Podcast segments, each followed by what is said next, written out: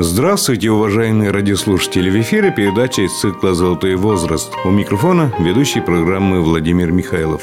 Члена Союза писателей России Нину Георгиевну Ермолаеву знают с давних лет и коллеги по литературному цеху, и работники сельского хозяйства, и радиослушатели, и телезрители, но это уже было давно. Время течет, время изменяется, молодежь уже не помнит. У Нины Георгиевны были книги и по сельскому хозяйству, много она работала над телевизионными программами, народным литературным творчеством да. занимались. Но в Союз писателей вы вступили уже в пожилом возрасте. Почему так случилось? Или вы под сенью вашего мужа, супруга Алексея Афанасьевича Ермолаева, известного литературоведа, жили, помогали ему, и поэтому как-то неудобно было вступать в Союз писателей? Алексей мне вообще-то говорил пару раз, зачем тебе вступать в Союз писателей? Хватит одного писателя. Но, видимо, учитывал мой взрывной характер, а в Союзе тогда много споров было, распри всевозможных, борьба за место председателя Союза. Ну вот, зависть к тому же Флору Васильеву, нашему другу тесному, да. семейному, многолетнему. Ну, наверное, и ему было это все тяжело воспринимать, и не хотел меня лишний раз возбуждать этими спорами. Вот такое я слышала от него. Ну, было и свое вот внутреннее, что я еще не написала свою песню «Лебединую». Мне предлагал даже не Флора, вот мне предлагал вступать в Союз писателей Семен Самсонов. Усердно меня уговаривал. Когда сам стал председателем да, когда Союза, стал да? председателем. Потому что у меня уже книги были, переводы прозы с удмуртского языка на русский. И свои книги. Были книжечки удмуртских мастерах прикладного искусства. Но вот я читала, это все еще не то. Я еще недостойна вот Союза писателей. А вот в последние годы, когда я написала книгу, например, Алексей Ермолаев, известный и незнаемый, потом «Плачет душа», очерков много публиковала о писателях удмуртских и о художниках, решила, что я уже могу вступить в Союз писателей. Ну, меня приняли сначала в Союз писателей Удмуртии, как положено, так что меня вот пару лет назад приняли в Союз писателей России. Даже дали звание заслуженный журналист Удмуртии. Вот все поздно ко мне шло. После ухода из жизни Алексея Афанасьевича вы вплотную занялись тем, чтобы его литературное наследие донести до читателя. Стали издавать книги Кроме этого, вы переводами еще занимались Тангыра, перевели эпос Михаила Атаманова на русский язык, переводили до этого, как уже сказали, прозаические произведения. И за прошлый год стали лауреатом правительственной премии в области литературы за свой детский сборник, который вышел и на русском, и на удмуртском языках уже, по-моему. Нюша Павлуши, я на двух языках. Вот мне надо было дожить до 80 трех лет, чтобы получить первое в моей жизни признание – вот этот диплом лауреата. Вот тут он у меня в шкафу. Это же у вас рассказики, нанизанные в бусы, так бы сказал я. Еще прочитаем, потому что тиражи нынче небольшие и не до всех желающих и любителей литературы доходят книги, хотя бы посредством возможности радио донести до читателей некоторую часть. Но сегодня хотелось бы и по всей вашей творческой биографии, биографии жизненной пройтись, как девушка из Шуи появилась в Удмуртии и всю жизнь связала с культурой этого народа. Получилось так, что я в Удмуртию приехала вслед за Алексеем Ермолаевым, уже его женой. Мы поженились на четвертом курсе, встретились в МГУ имени Ломоносова на факультете журналистики. Но, видимо, вот такая судьба мне была проделать путь древних удмуртов. Потому что что такое шуя? Шуя Я... – это родина гармонии. Гармошки, да, еще там тулупы, ситцы, текстиль всевозможный. А как связано с удмуртами? Вот шуяк есть удмуртское и шуял. Для благозвучия последнюю букву убрали, получилось шуя. Когда-то в древности на этих территориях, куда входит шуя, жили финно-угорские племена том числе удмурты. Потом их теснили, теснили восточнее, вот mm-hmm. дотеснили до этого пространства, которое теперь Удмуртия, до лесов, куда уже не могли с ними справиться в лесах. Они уже могли обороняться, удмурты, защищать свою территорию тут среди лесов дремучих. И свои кары из этих огромных бревен крепости поставили. Вот проделал этот путь, я считаю, судьбой, наверное, мне написанной на небесах. Вот встретились с ним на третьем курсе. Там у нас были репортерские группы, издательские. Мы в соседних группах учились. А потом большой отсев был студентов за неуспеваемость. Объединили в одну группу. И вот так мы с ним встретились. Чем он вас захватил или чем заполонили вы его? Я не знаю, чем я его заполонила. У меня подруга была китаянка. Она приехала из Китая вместе с мужем а ее муж дружил с Ермолаевым. И вот китаянку говорит, да посмотри-ка, вот еще когда в разных группах учили, какой есть парень, который учится с моим мужем вместе. Такой светлый весь, вся душа у него на лице. И так хорошо объясняет каждый предмет. Он учит нас, учителем нам, вот китайцам служит, еще албанцам. Он с тебя с первого курса любит. Посмотри на него. Ну, я тогда посмотрела, вот он мне понравился, действительно. Ага, пелену с глазу брали. Вот, такой черными волосами, смуглый очень, с карими глазами, но такой светлый вот вместе с тем. Вот действительно на лице душа отражается. Китаянка говорит, он очень скромный, очень бедный, поэтому тебе не хочет признаваться, боится. Ну, у нас у всех ведь большое будущее. Вот один раз он осмелился, пригласил меня в Большой театр на Лебединое озеро. До этого разгружал железнодорожные вагоны с арбузами, с помидорами. Вот зарабатывал на эти билеты. Значит, два билета приобрел идем первый ряд. Представляете, портер?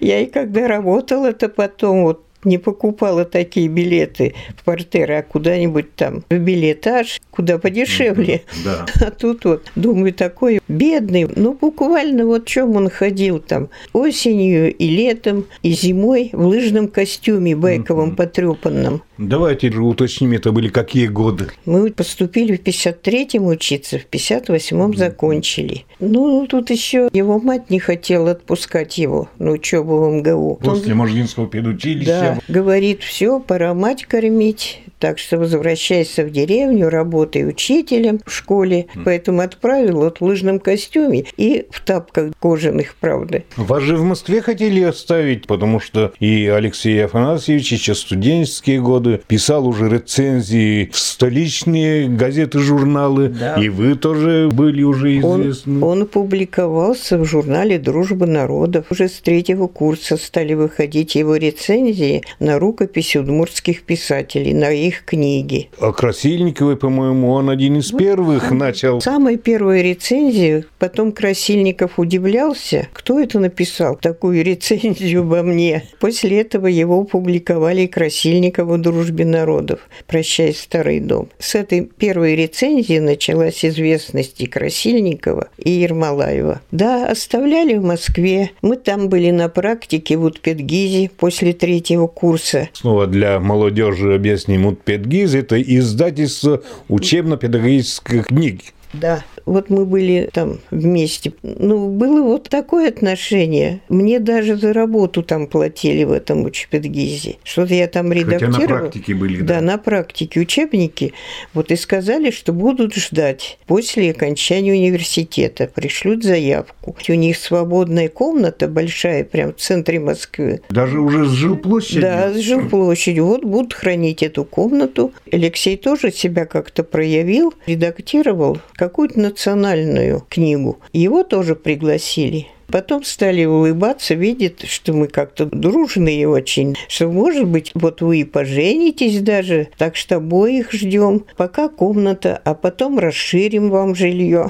То есть ждали. Почему вот вы отказались от такого идеального варианта? Да, были еще приглашения. Например, меня в Третьяковскую галерею приглашали работать. А как вы там связаны с Третьяковской галереей? А у них там есть отделы, издательские, да? редактора у них там есть. Вот. Из Ивановского издательства приглашения были. Ну, из Удмуртского тоже mm-hmm. заявку послали. А почему? Ему хотелось на родину, на свою на землю предков. Хотя родился он татарий, но все время вот чувствовал связь. Он на корнях удмуртских вырос. Это его народ, и он должен в народе в этом жить. Здесь трудиться, просвещать народ. Но ведь и вас на родину приглашали, почему вы с собой его не потянули? Или кто у вас главный тогда в семье, сразу скажем? Ну, все таки я считаю, что стержень нашей семьи это был Алексей Ермолаев. Ну, у нас не было такого понятия, кто главный, кто второстепенный. Равноправие полное было, и так всю жизнь, все 50 лет, что мы с ним прожили. Он бы поехал, наверное, если бы я настаивала со мной и в Иваново, и в Москве остался. Но он сказал, что ему хочется в Удмуртии работать. И я сразу согласилась. Поехали в Удмуртию, так в Удмуртию. Мы здесь были на практике в Удмуртском книжном издательстве mm-hmm. после четвертого курса. И нас очень хорошо встретили к тому же. Жили мы, правда, в кабинете директора два месяца на практике. Там диванчик у него стоял.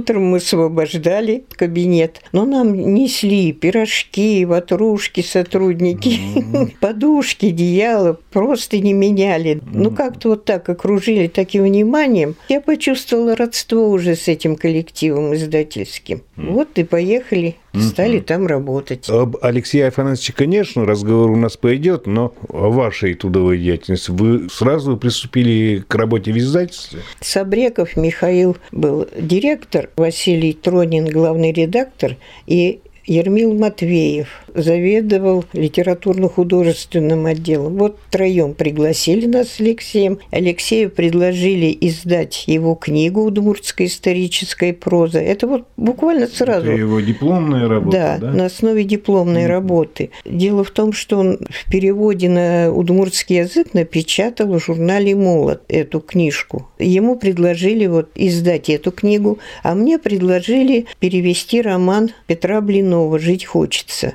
Сказали, попробуй. Вот 20 лет в сороковом году вышел, и никто не может перевести до сих пор. Попробуй ты со свежими силами. Ну, решили, способности какие-то есть, видимо. Вот я перевела этот роман. Его уже прочитали русскоязычные читатели. Жить хочется, да. Да. Вы знаете, я недавно лежала в больнице, и что-то зашел разговор про. Стали восторгаться вот именно на русском языке больные, особенно одна. Я сказала, это мой перевод. Ну, знаете, это было что-то вообще невероятное.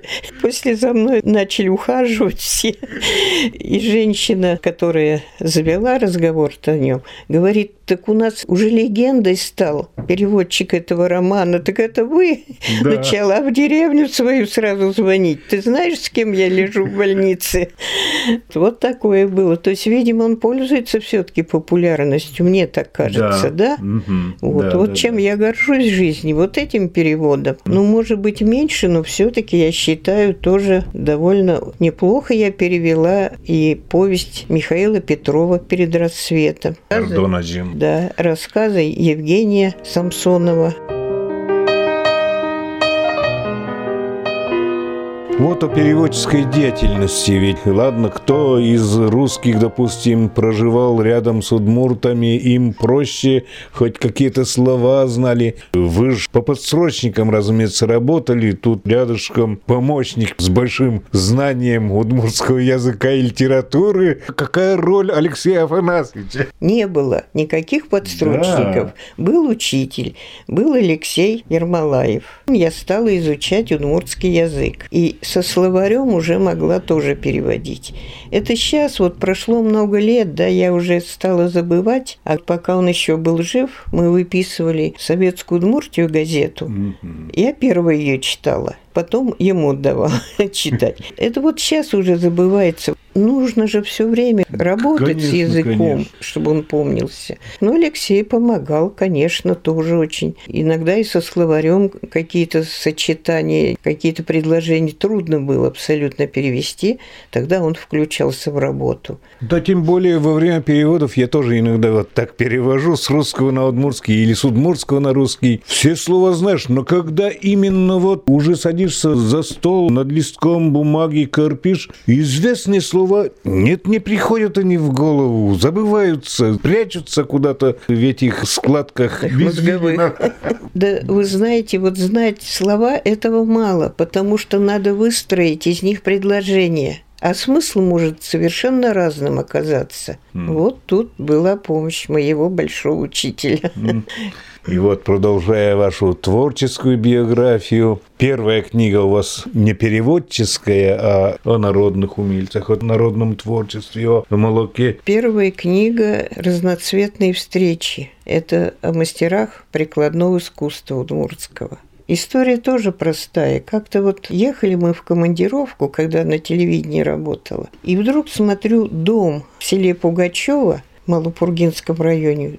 Такой нарядный, прямо на краю дороги стоит, весь в резьбе. Я глаза открыла, прошу, остановите машину, и побежала в этот дом. Оказалось, там живет резчик по дереву и сказочник Мурин Вячеслав. О нем потом книжку даже издали. Меня приглашали в Пугачев, возили на презентацию этой книги. Да, до этого еще была история. Мы, значит, по дороге в Ижевск, еще когда вот поехали в 58 году уже на работу, заехали в старую Княю-Мью Кукморского района. Это да, родина татарин. Алексея Афанасьевича. Да, родина Алексея. А там его мать с бабушкой, вот Елизавета Анна, повели меня в амбар. Открыли сундуки, и стали вытаскивать передники, айшоны, ожерелья всякие, черты вещь. И говорят, ты у нас теперь одна дочка, вот это все твое вот твое преданное, не побрезгуешь? Какое, я говорю, побрезговать? Я просто в онемении была вот от этой невероятной красоты. А взять было пока некуда. Mm. Мы, когда приехали уже в издательстве, стали работать, первые полгода тоже жили в кабинете директора. Но все время в мыслях-то была вот эта красота. Я думаю, что все-таки даже вот не дом Мурина, а вот это вот, как бы наследство. Отправной точкой было, да? Да, отправной точкой, да, вот от Елизаветы и бабушки Анны. Вот этот посыл был, который меня повел в дорогу в поисках народной красоты. Я же обошла всю Удмуртию пешком. На телевидении, когда ага. работала, до центра на автобусе районного доеду, а дальше пешком по деревням. Иногда кто-то на лошадке едет или на мотоцикле меня подвезет. На телевидении какие программы у вас были или сюжеты? Были передачи о художниках, о писателях, поэтические вечера устраивала. Например, вот Аллу Кузнецову я пригласила первое на телевидении. Прозвучали ей стихи, вот я считаю, в какой-то степени ей дала толчок, потому что такая была восхищенная ее стихами передачи, и она стала после этого, она мне сама об этом говорила. Ну, так как у нее среднего образования, возможно, еще не было тогда, она же вечернюю школу потом закончила, и к ней отношение какое-то чуть-чуть пренебрежительное было в писательской среде. Ну, вот такая вот. Однажды с ней была встреча уже перед ее гибелью незадолго. Она увидела меня в доме печати Пойдем со мной, говорит, буду тебе песни петь. Ну, думаю, видимо, высказаться надо, да? Mm-hmm. Вот что-то на душе лежит. Mm-hmm. Ну, в какую-то свободную комнату зашли, вот она поет мне, стихи читает и плачет. И перевода-то не надо, потому что все ясно, вот вся душа ее тут вот звенит прям вот в моей душе ее душа. Ты говорит, я тебе книгу подарю, только слушай. Потом, правда, сказала, у меня книг-то уже не осталось, извини, я просто хотела, чтобы ты меня слушала. Вот ты же мой первый рецензент, первый меня оценила. Вот такая встреча с ней тоже была. Я ее вспоминаю так очень по-доброму Так у вас интересная работа была на телевидении, на радио, готовили передачи. И вдруг вы на опытную станцию перешли на работу и даже книгу написали. Да, вокруг молока. Как Я это случилось? На опытной станции сколько издавала литературы всякой. Это брошюра научная, да? Или... Да, научные статьи. Вот мне мое 80-летие даже письмо прислали с опытной станции, что до сих пор благодарны, что я учила их писать. Вот. Как я туда попала? Во-первых, вот когда я была на практике еще в издательстве в 1957 году, я редактировала книжку «Клеточное содержание овец». Автор был Соколов Валентин Владимирович. Вот. Слепой потом стал, я о нем тоже передачи готовил. Вот. Да. А до сих пор мы с ним общаемся, на днях разговаривали. Ему больше 90. Он же фронтовик. Я ему отсылаю в подарок свои книжки. Вот «Плачет душа», «К свету вдали», там о нем много я пишу. Человек очень светлый, очень порядочный, очень благородный и, конечно, настоящий ученый, да. даже мирового масштаба. А он мне э, свои книги. Друг Калашникова в свое время. Дружили 40 лет. Я считаю, что дружба – это самое великое чувство, самые великие отношения, дружеские. Я думаю, у нас такая дружба с Флором Васильевым была, настоящая. И вот Валентин Владимирович Соколов, работа над его книгой, вас каким-то образом привела на опытную станцию. Как уже стало тоже в издательстве работать. Все время с ним общались. Дело в том, что он выражал мне благодарность за то, что вот в моей редакции книгу он послал в Москву и там ее издали. Удивились простоте языка. Я упрощала его язык. Не провели посев, посеяли, не провели баранование, заборонили. Некоторые научные термины на общенародный перевели. Да, и как-то он мне говорит, нужен нам заведующий отделом пропаганды и информации. Не можем найти. Вот нам бы такого журналиста, как ты. Говорю, ну и возьмите меня. А меня до этого начал вытеснять из издательства директор. Каждый день вызывает из обкома, звонили насчет вашей ермолаевской семейственности. Пора тебе уходить из издательства. Mm, что два человека из одной ну, семьи. Ну, я как-то держалась. Я же кровно сроднилась. с коллективом, да, и с работой. Да. Кто стал потом после Алексея главным редактором издательства, Эдуард Волков, даже пришел и спрашивает, Нин, почему ты из издательства издательство ушла. Тебе самое место там было. Я говорю, тебе лучше знать, ты же работал в отделе пропаганды обкома партии. Кстати, тоже выпускник Московского госуниверситета. Да, но да? только историк. А он говорит, да нет, никаких возражений насчет семейственности не могло быть в обкоме партии. Ну какая там особая зависимость? Я была старшим редактором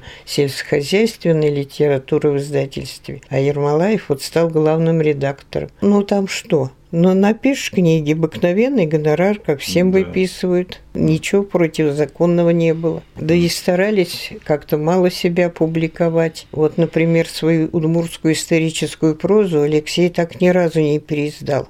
А столько заявок было от читателей, от библиотекарей на эту книгу, потому что она стала популярной. А он говорит, ну неудобно мне, вот главный редактор, пересдавать свою книгу, и тем более я должен издавать вот тех, кого он выводил сам из забвения. Григория Медведева, Михаила Коновалова, Шальчеки. Надо их издавать, говорит, сначала, и потом давать дорогу молодым, а потом уже думать о переиздании. Так ни разу не переиздал. Это потом уж вот недавно в университете переиздали эту книгу в моем сокращении. А сейчас я готовлю, кстати, сказать издание трудов Алексея Ермолаев в четырех томах. Мне помогает такая очень талантливая женщина Наталья Сергеевна Деньгина. Просто необыкновенно работоспособная и вот настоящий талант. Но я поражаюсь, как она умело работает, прекрасно знает удмуртский русский язык тоже. Вот сейчас над четвертым томом с ней работаем. Mm-hmm. И параллельно до этого вы издали несколько книг Алексея Афанасьевича. Последняя, по-моему, Посмертная маска называется книга. Да, Кузибай Герд «Посмертная маска». Чем, мне кажется, важна эта книга? Написано Чем... было, разумеется, раньше при Алексее Афанасьевиче, его рукой. Его рукой переписаны были, вот, например, две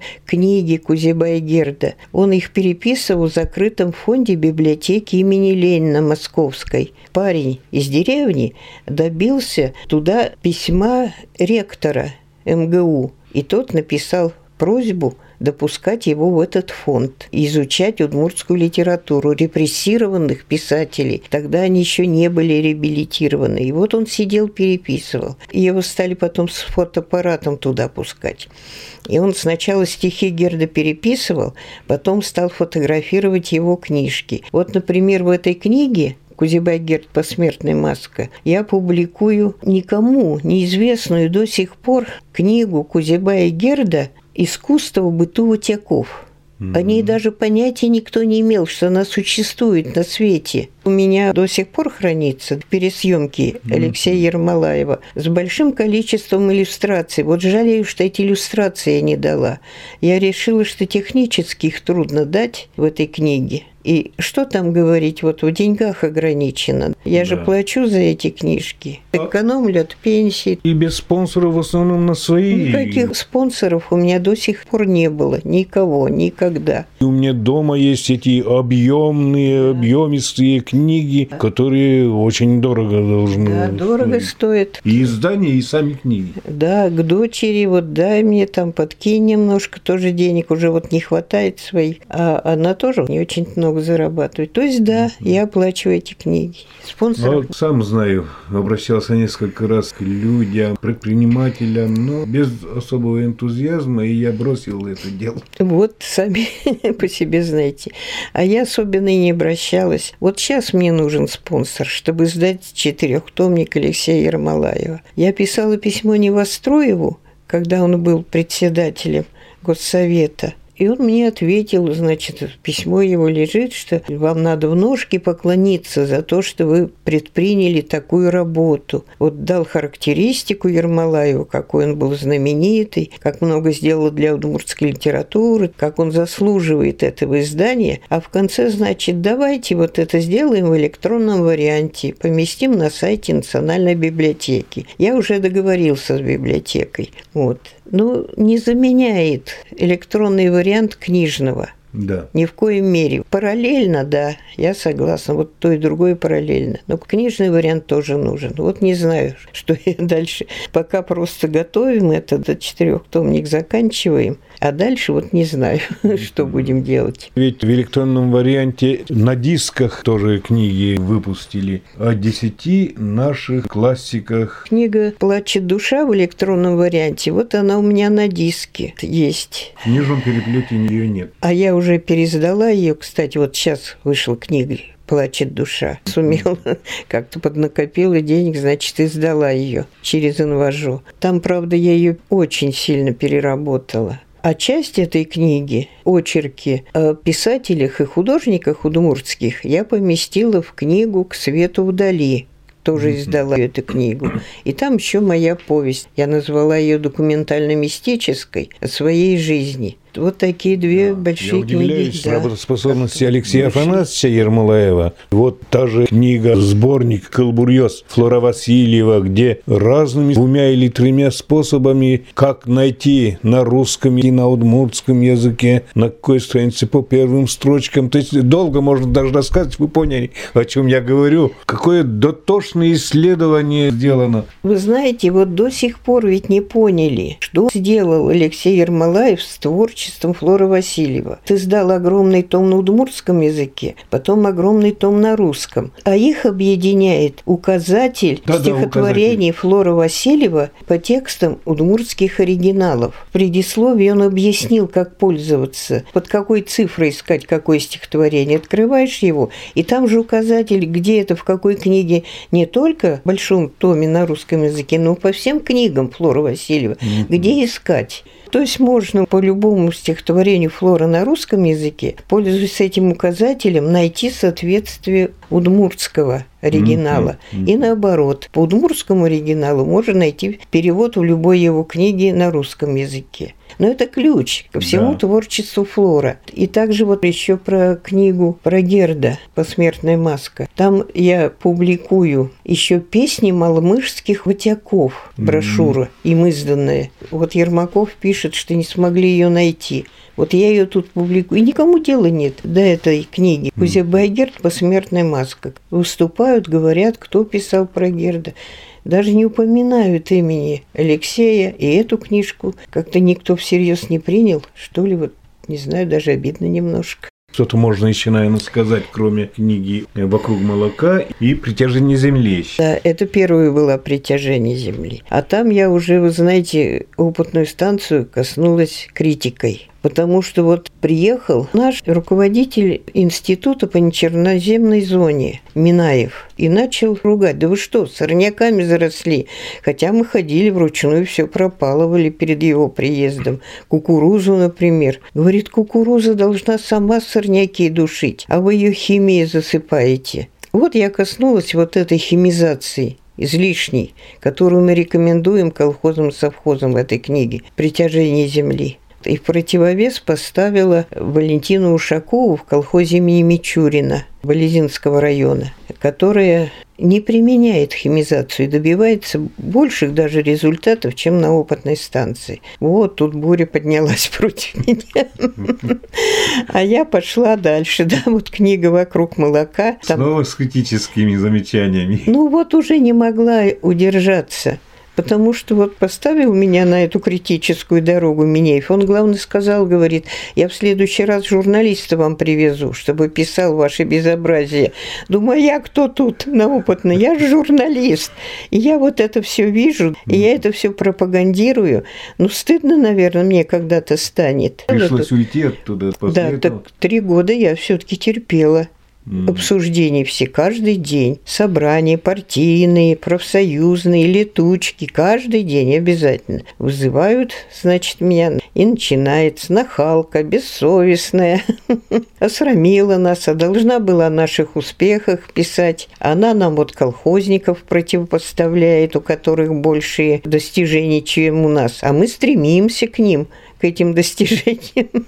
Думаю, вы же пример должны показывать. Пример. Нужен научный коллектив, который возьмется за разработку какой-то темы. Вот ну, чтобы даже вспоминать трудно. Но три года вот это я терпела, потом ушла. Нет, я не ушла. Меня выгнали. Я лежу в больнице, врачи говорят, еще надо тебя полечить. Нет, у меня дел много на опытной станции. Нет, вы меня скорее выписываете. Приезжаю на опытный, мне говорят, а ты что приехал? Тебе исполнилось 55 лет, пока ты в больнице лежал. И мы тебя уволили. То есть вот так.